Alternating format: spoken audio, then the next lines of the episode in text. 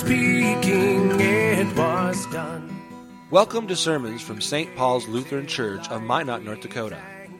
St. Paul's is anchored in the message of Christ crucified for the forgiveness of sins, for the church and for the world. The following sermon is from Reverend Dr. Matthew Richard.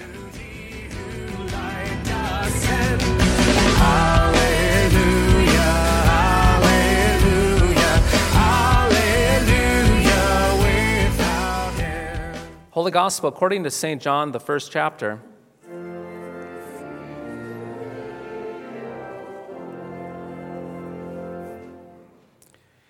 In the beginning was the Word, and the Word was with God, and the Word was God.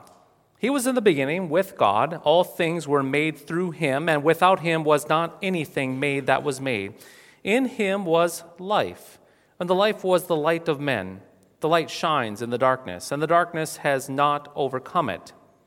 There was a man sent from God whose name was John. He came as a witness to bear witness about the light, that all might believe through him. He was not the light, but came to bear witness about the light. The true light, which enlightens everyone, was coming into the world. He was in the world, and the world was made through him, yet the world did not know him. He came to his own, and his own people did not receive him. But to all who did receive him, who believed in his name, he gave the right to become children of God, who were born not of blood, nor the will of the flesh, nor the will of man, but of God. And the Word became flesh and dwelt among us. And we have seen his glory, glory as of the only Son from the Father, full of grace and truth. John bore witness about him and cried out, This was he of whom I said, He who comes after me ranks before me, because he was before me. And from his fullness we have all received grace upon grace. For the law was given through Moses, grace and truth came through Jesus Christ. No one has ever seen God, the only God, who is at the Father's side. He has made him known. This is the gospel of the Lord.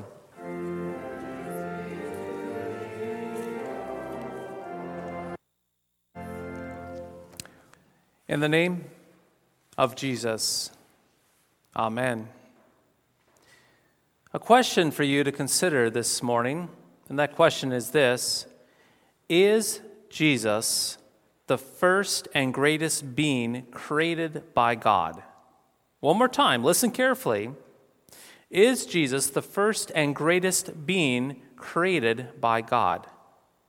This last year, in 2020, a group from an organization called Ligonier Ministries interviewed thousands of Christians to take the theological temperature of Christianity in America. The survey had about 35 questions. One of these questions was the one that was just asked to you.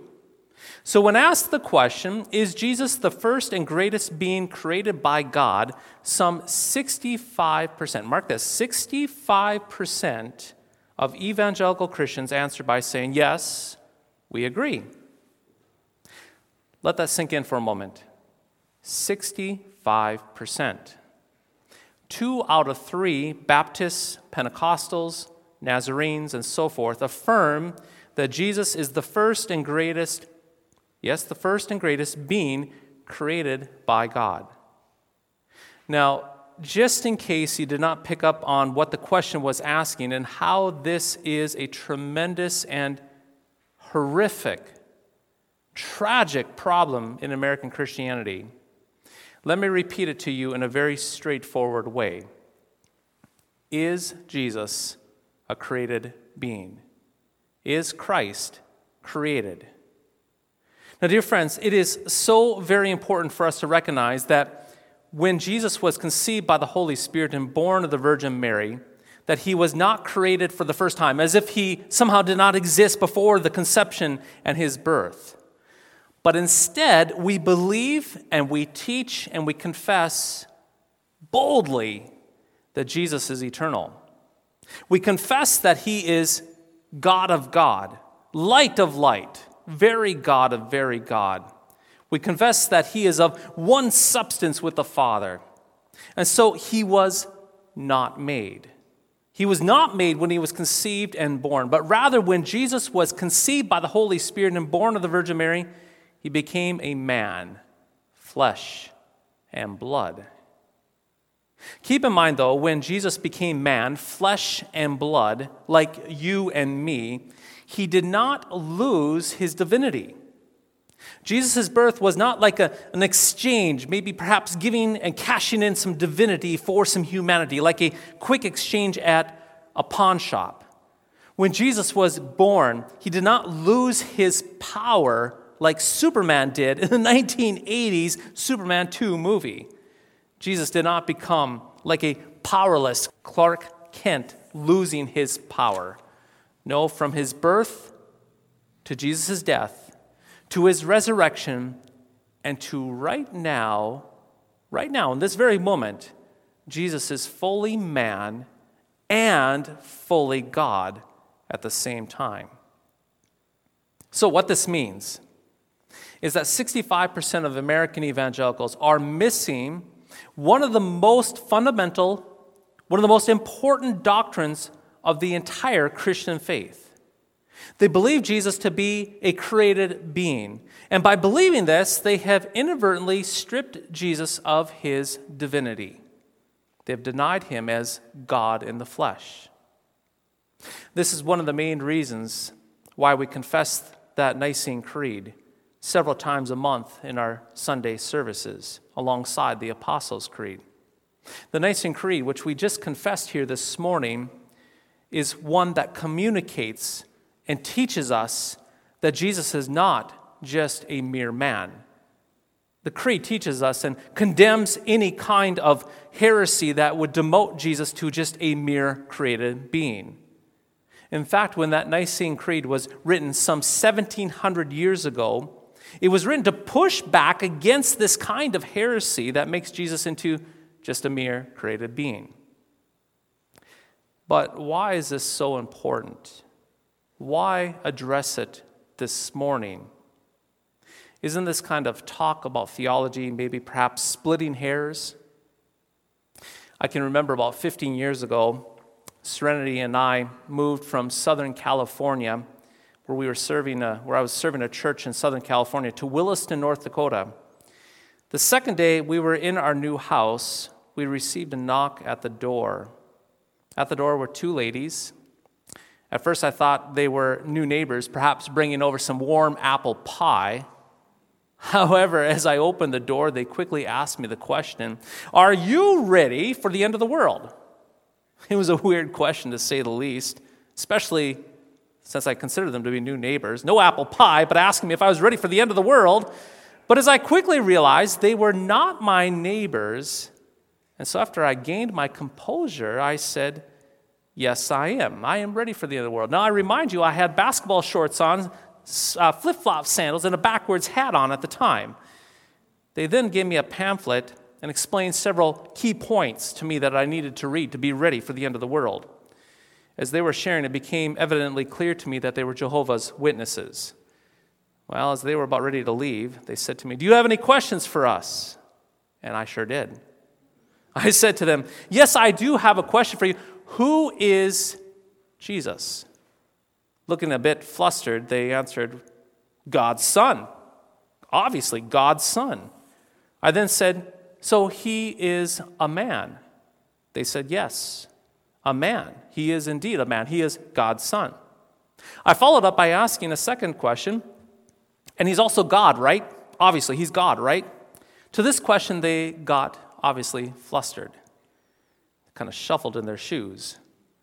So, knowing their theology, that they believe Jesus is the greatest created being of God and not God, I said this to them. You know, in, in, in Mark's gospel, Jesus forgives sin, and the religious leaders, they get really upset. They lose it. Because in the Old Testament, Isaiah says that only God can forgive sins. So, how can Jesus forgive sin if he isn't God? I can remember like yesterday, the older lady tilted her head and said with a little bit of sass, Oh, my young man, you read your Bible, don't you? Now, dear friends, if Jesus is just a mere man, if Jesus is just a created being, like those Jehovah Witness ladies believed, you see, if he's just a created mere being, we might as well just stop the service right here. If that is all that Jesus is, is a created being, we should just stop right now, go home, and stop wasting our time.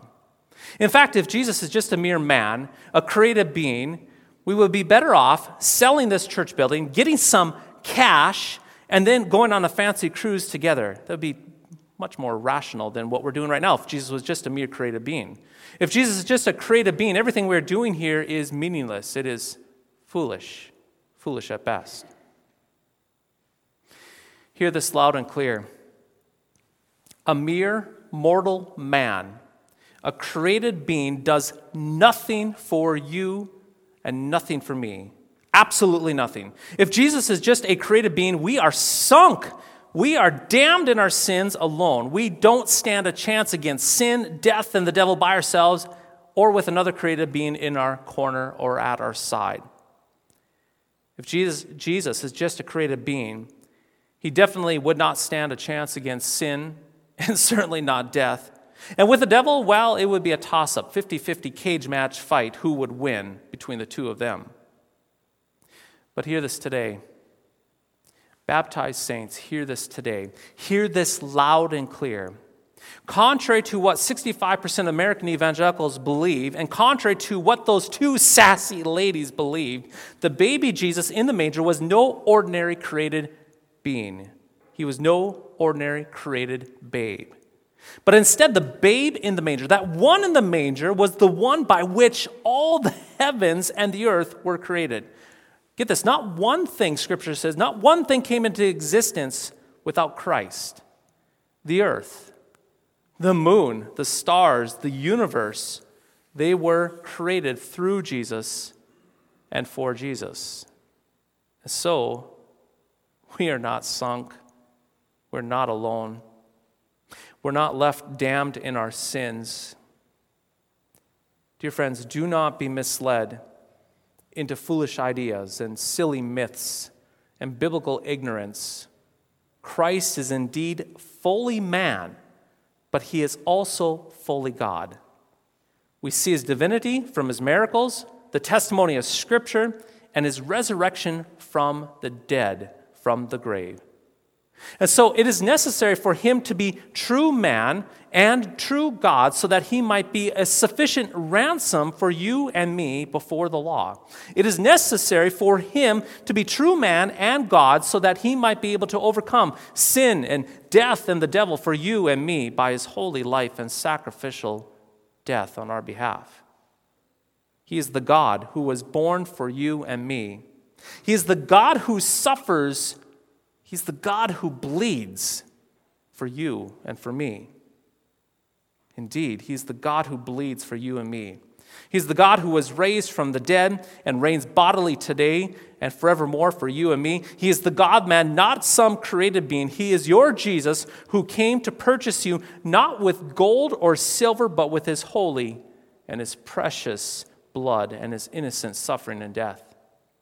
He's the God man that came to conquer sin, to conquer death, to chase death away, and to smite the devil for you so that you may be Jesus' own.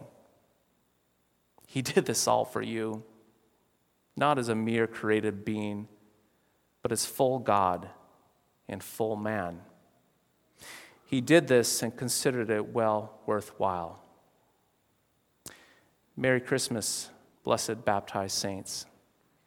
Merry Christmas to you indeed. Merry Christmas in the name of the God man, Jesus Christ, who has done all for us. Amen.